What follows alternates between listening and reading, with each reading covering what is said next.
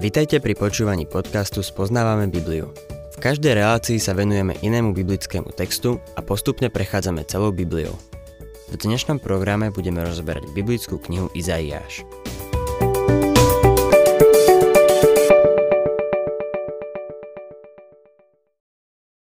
Milí poslucháči, dostávame sa k 32. kapitole Izaiáša. 32. až 35. kapitola predstavujú úžasné proroctvo, ktoré sa postupne nádherne vyvíja. Preto tvrdím, že keď si vytrhnem jeden veršik z Biblie, môžem dospieť k akejkoľvek interpretácii. To sa však nedá, keď študujeme Bibliu systematicky a tak by sme mali k nej pristupovať. Boh nám nedáva kapitolu a veršík a ja tiež nie. Musíme sa pozrieť na celú pasáž. Toto je jedno z tých miest, na ktoré sa musíme pozrieť v celku.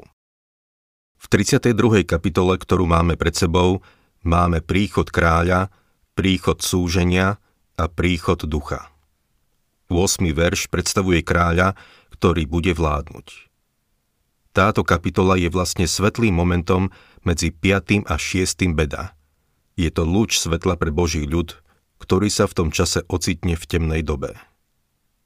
Nachádzame sa v sérii Šestorobeda a v tomto bode nám písmo znovu predstavuje pána Ježiša, pretože bez neho nie je žiadne tisícročné kráľovstvo ani požehnanie. Izaiáš 32. kapitola, 1. verš. Kráľ bude spravodlivo panovať, kniežatá budú vládnuť podľa práva. Tento verš odkazuje na vek kráľovstva. Tým kráľom nie je nik iný ako Pán Ježiš Kristus. Jeho vláda sa bude vyznačovať spravodlivosťou. Svet ešte doposiaľ nemal také kráľovstvo. Druhý verš. Každý z nich bude ako skrýša pred vetrom a úkryt pred liakom, budú ako vodné prúdy na suchom mieste, ako tieň mohutnej skaly vo vyprahnutej krajine. Tento pán je nielen kráľ, ale aj spasiteľ. Niesol za nás lejak a vodné prúdy odsúdenia za hriech. On je skala nášho úkrytu. Izaiáš 26. kapitola 4. verš nám ho predstavil ako skalu vekov. Toto je ďalší aspekt jeho služby, ktorý je zobrazený skalou. On je našim úkrytom. Tretí verš. Oči tých, čo vidia, nebudú zastreté a uši tých, čo počujú, budú načúvať. Inými slovami, všetkému Božemu ľudu bude dané duchovné chápanie. V prvom liste Korintianom 13.12 Pavol píše Teraz vidíme len akoby v zrkadle, v záhade, ale potom z tváre do tváre. Skutočné duchovné hodnoty budú potom jasné. A to, čo by malo mať najvyššiu prioritu, ju bude mať. Dnes sa mravné hodnoty stratili – Stratili sme zmysel pre mravné hodnoty. Školstvo už dlhé roky vyučuje evolučnú teóriu, podľa ktorej sme zvieratá. Mravné hodnoty sa neučia. Ak zastávaš zákon a poriadok a vysokú úroveň morálky, si spiatočník. Ako si nie si taký chytrý ako tí sofistikovaní a mazaní darebáci.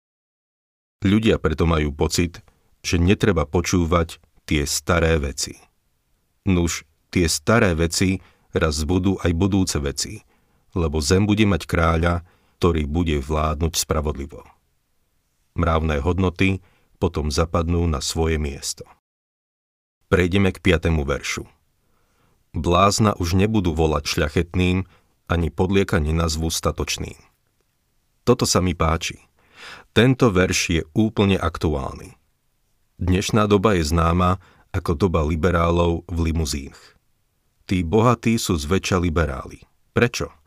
Lebo už majú svoje bohatstvo, ktoré nezdaňujú, ale stredná vrstva je nemilosrdne zdaňovaná, aby zaplatila za nové projekty, ktoré presadzujú bohatí.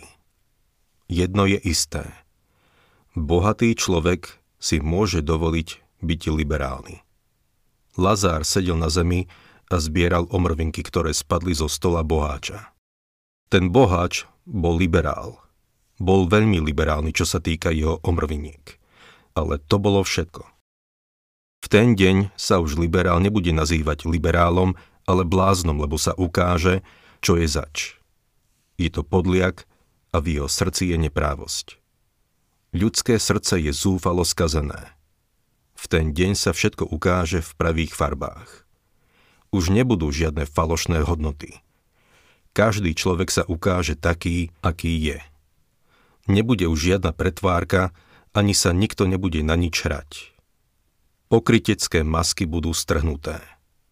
To sa samozrejme týka každého, nielen kresťanov. Najväčší pokryci v skutočnosti nie sú v cirkvi. Pokryci sú všetci, čo sa hrajú na niečo, čo nie sú. Toto všetko sa stane, keď príde kráľ, ktorý bude vládnuť spravodlivo.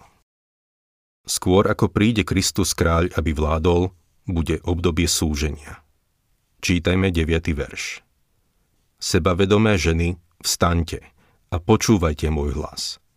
Ľahkoverné céry, čujte moju reč. Prečo sa to tu píše? Lebo ženy sú prirodzene citlivejšie a vnímajú nebezpečenstvo skôr ako muži. Milý poslucháč, v záujme každého muža, ktorý vstupuje do obchodného partnerstva alebo akéhokoľvek partnerstva, je, aby sa jeho žena stretla s budúcim obchodným partnerom žena je schopná zhodnotiť jeho skutočnú povahu a charakter. U mňa doma sa snažím byť hlavou rodiny, ale za tie roky som zistil, že neviem posudzovať ľudský charakter. Znovu a znovu mi moja žena hovorí. Toho človeka si neodhadol. Buď verím niekomu, komu by som nemal, alebo nerozpoznám, že niektorí ľudia sú naozaj výborní. A tak som prišiel na to, že najlepšie je, keď ju počúvnem najmä keď ide o hodnotenie charakteru druhých ľudí.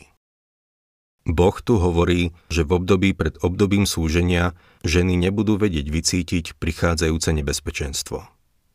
Je celkom zaujímavé, že ženy budú také sebavedomé, že nebudú vnímať prichádzajúci súd. Dostávame sa k tretej časti, k prisľúbeniu ducha, ktorý bude vyliatý v posledných dňoch. Izaiáš 32. kapitola 15. verš. Až bude na nás vyliatý duch z výsosti, spúšte sa stane ovocný sad a ten sad budú pokladať za les. Toto je ten prípad, keď musíme venovať pozornosť tomu, ako sa proroctvo v Božom slove rozvíja. Kedy bude duch vyliatý? Počas tisícročného kráľovstva, keď bude vládnuť Kristus. Bude to obdobie najväčšieho duchovného požehnania, a obrátenia ku Kristovi, lebo vtedy bude vládnuť osobne. To neznamená, že vtedy sa pred ním skloní každé koleno. Neskôr áno, ale to kráľovstvo bude obdobím skúšok. Joel k tomu píše v 3. kapitole v prvom a druhom verši. Potom vylejem svojho ducha na každého človeka. Vaši synovia a vaše céry budú prorokovať. Vaši starci budú mávať sny vaši mládenci budú mávať videnia. Aj na otrokov a otrokyne vylejem v tých dňoch svojho ducha. Tento text odkazuje na budúce kráľovstvo. Toto proroctvo sa nenaplnilo na letnice ani neskôr. V skutkoch v 2. kapitole od 15. po 21. verš Peter cituje a vysvetľuje tento text z Joela. Peter nepovedal, že letnice boli naplnením tohto Joelovho proroctva, ale že letnice boli podobné tomu, čo Joel opísal. Tým, čo boli naplnení Duchom Svetým, sa iní posmievali a vraveli, že sú opití už zavčas rána. Niečo také by sa mohlo stať v Los Angeles, ale v Petrovej dobe sa ľudia neopíjali ráno. Peter povedal, že to, čo sa udialo na letnice, bolo podobné tomu, čo sa stane počas tisícročného kráľovstva. To, čo Joel a Peter opísali, sa stane počas veku kráľovstva, keď pán vyleje svojho ducha na všetkých ľudí. V deň letníc bol vyliatý iba na zo pár ľudí, ale podobalo sa to tomu, čo sa stane počas milénia. Joel predpovedal ohromné javy. V 3. kapitole, v 3. a 4. verši píše Dám znamenia na nebi i na zemi, krv, oheň a stĺpy dymu. Slnko sa zmení na tmu a mesiac na krv skôr než príde veľký a hrozný deň hospodina. milý poslucháč. Tieto ohromné znamenia sa ešte nikdy nestali. Všimnime si, že Joel predpovedal, že vaši synovia a vaše céry budú prorokovať. Vaši starci budú mávať sny. Naši mladí dnes nenaplňajú toto proroctvo a naši starci si užívajú dôchodok. Toto sa na letnice nestalo a nedeje sa to ani dnes. Toto proroctvo sa týka budúceho kráľovstva. Je nebezpečné vytrhávať zo pár veršíkov z písma a postaviť na nich nejaké prorocké učenie. Musíme dovoliť Božiemu slovu, aby k nám prehováralo. Príkaz za príkazom a pravidlo za pravidlom. Tak, ako on sám chce. Takto nám ho Boh podáva. V 33. kapitole sa dostávame k šiestému a poslednému beda. Toto posledné beda je vyslovené proti tým, čo ničia Boží ľud a jeho krajinu. Týka sa to Asírčanov v bezprostrednej budúcnosti, ale siaha až do posledných dní, keď sa zjaví konečný nepriateľ. Táto kapitola je geocentrická. Hlavnú rolu v nej zohráva krajina. V nasledujúcej kapitole potom budeme mať bitku pri Armagedone a v 35. kapitole budeme vidieť príchod kráľovstva. V 33. kapitole teraz budem čítať prvý verš. Beda ti, ktorý ničíš, a sám nie si zničený. Ty, čo zrádzaš, a teba nezrádzajú. Keď skončíš ničenie, budeš zničený. A keď završíš zradu, budeš zradený. Týmto spôsobom Izaiáš vyjadruje dôležité duchovné princípy, ktoré Boh ustanovil, odkedy človek zrešil. Veľmi dobre to vystihuje Pavol v Galatianom 6.7. Nemýlte sa. Boh sa nedá vysmievať lebo čo človek rozsieva, bude aj žať. Tým ničiteľom je tu Sancherib, ktorý napadol Jeruzalém počas vlády kráľa Chyskiu. V tomto sa jednomyselne zodujú všetci zdraví učenci. Táto kapitola sa však neobmedzuje iba na Asírčanov. Boh vlastne hovorí Ničíte môj ľud a ja vás ničím. Boh sľubuje, že sa za svoj ľud pomstí. To je dôvod, prečo by sme pomstu vždy mali nechať na Boha. Boh hovorí, že sa nemáme mstiť, ale On odplatí. Nechajme to na Boha. Urobí to lepšie ako my. Je to takisto obraz posledných dní, po tom, čo Boh znovu obnoví rímsku ríšu a Antikrist znovu zničí izraelskú krajinu. Boh sa o ňo postará pri druhom príchode Krista. Majúc toto na zreteli, Vypočujme si túto modlitbu. Izajaš 33. kapitola, 2. verš. Hospodin, zmiluj sa nad nami. Očakávame ťa. Každé ráno buď našou silou a v čase súženia našou spásou. Toto je modlitba, ktorú sa v budúcnosti bude modliť verný zvyšok. Prejdeme teraz k 7. a 8. veršu. Hľa, hrdinovia bedákajú na ulici, a poslovia pokoja horko plačú. Pusté sú cesty, niet pútnikov na chodníkoch, zmluva sa zrušila, mestá sú zavrhnuté a človeka nepokladajú za nič. Človek by si pomyslel, že sa už poučíme, ale nepoučili sme sa. V Hágu sa poriadala veľká mierová konferencia a počas jej priebehu Nemecko vyvolalo prvú svetovú vojnu a porušilo všetky dohody. Po vojne vznikla Organizácia národov. Jej myšlienkou bolo urobiť svet bezpečným pre demokraciu. Zabudli však na to, že je potrebné urobiť demokraciu bezpečnú pre svet. Mier sa nedostavil. Viedlo to k druhej svetovej vojne. Potom vznikla Organizácia spojených národov a hovoríme o miery, ale nerobíme to podľa Božieho spôsobu. 13. verš vy vzdialení, čujte, čo som urobil. A vy blízky, presvedčte sa o mojej moci. Izajaš tu oslovuje dve skupiny ľudí. Vy vzdialení sú pohania a vy blízky sú Izraeliti. Vyzýva ich, aby spoznali Boha. 14. verš Hriešnici sa trasú na Sione, bezbožníkov zachvacuje strach. Kto z nás môže bývať pri stravujúcom ohni? kto z nás môže bývať pri väčšných plameňoch? Hriešnici sa trasú na Sione. To sú Izraeliti, ktorí nie sú praví Izraeliti. Tak, ako sú bezbožní pohania, sú aj bezbožní Izraeliti. Kto z nás môže bývať pri stravujúcom ohni? To sa nevzťahuje na ohnivé jazero zo zjavenia Jána, ale na skutočnosť, že náš Boh je stravujúci oheň. On je svetý Boh a v ten deň bude súdiť. Dnes je rozšírená ohromná bezbožnosť. Narastá míľovými krokmi. To je dôvod, prečo šírime Božie slovo.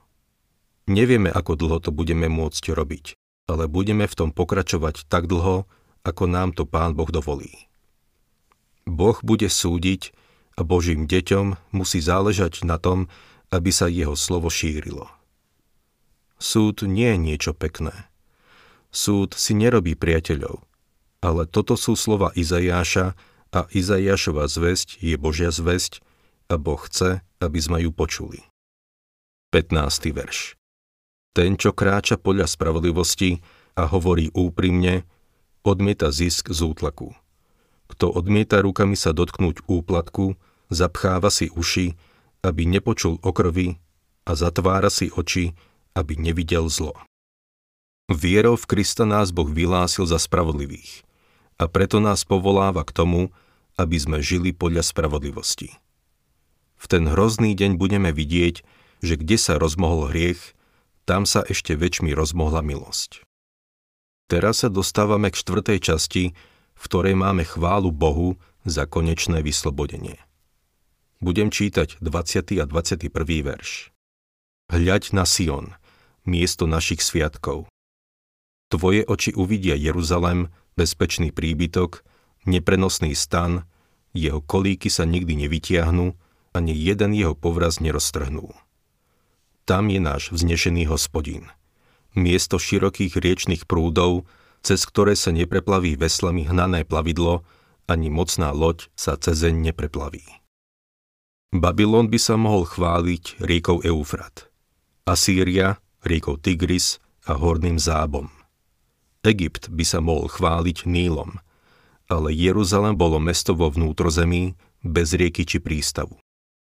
Zachariáš však povedal podivuhodné proroctvo, podľa ktorého môžeme veriť, že Boh zabezpečí Izraelu prístav počas tisícročného kráľovstva.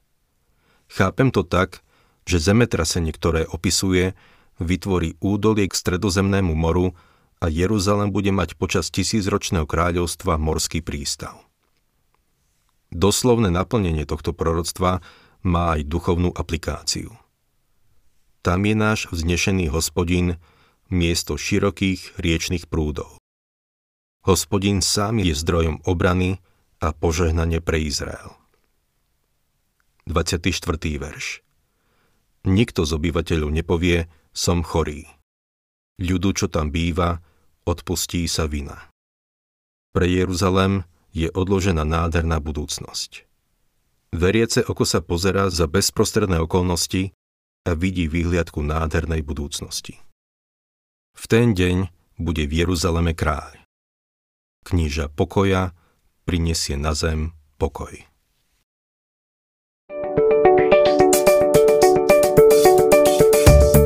Ak sa vám páči program Spoznávame Bibliu, budeme radi, ak ho odporúčite svojim známym a dáte like alebo nás začnete sledovať na facebookovej stránke Spoznávame Bibliu. A ak vás niečo oslovilo alebo zaujalo, napíšte nám cez Facebook alebo na adresu spoznávame.bibliu zavinač gmail.com.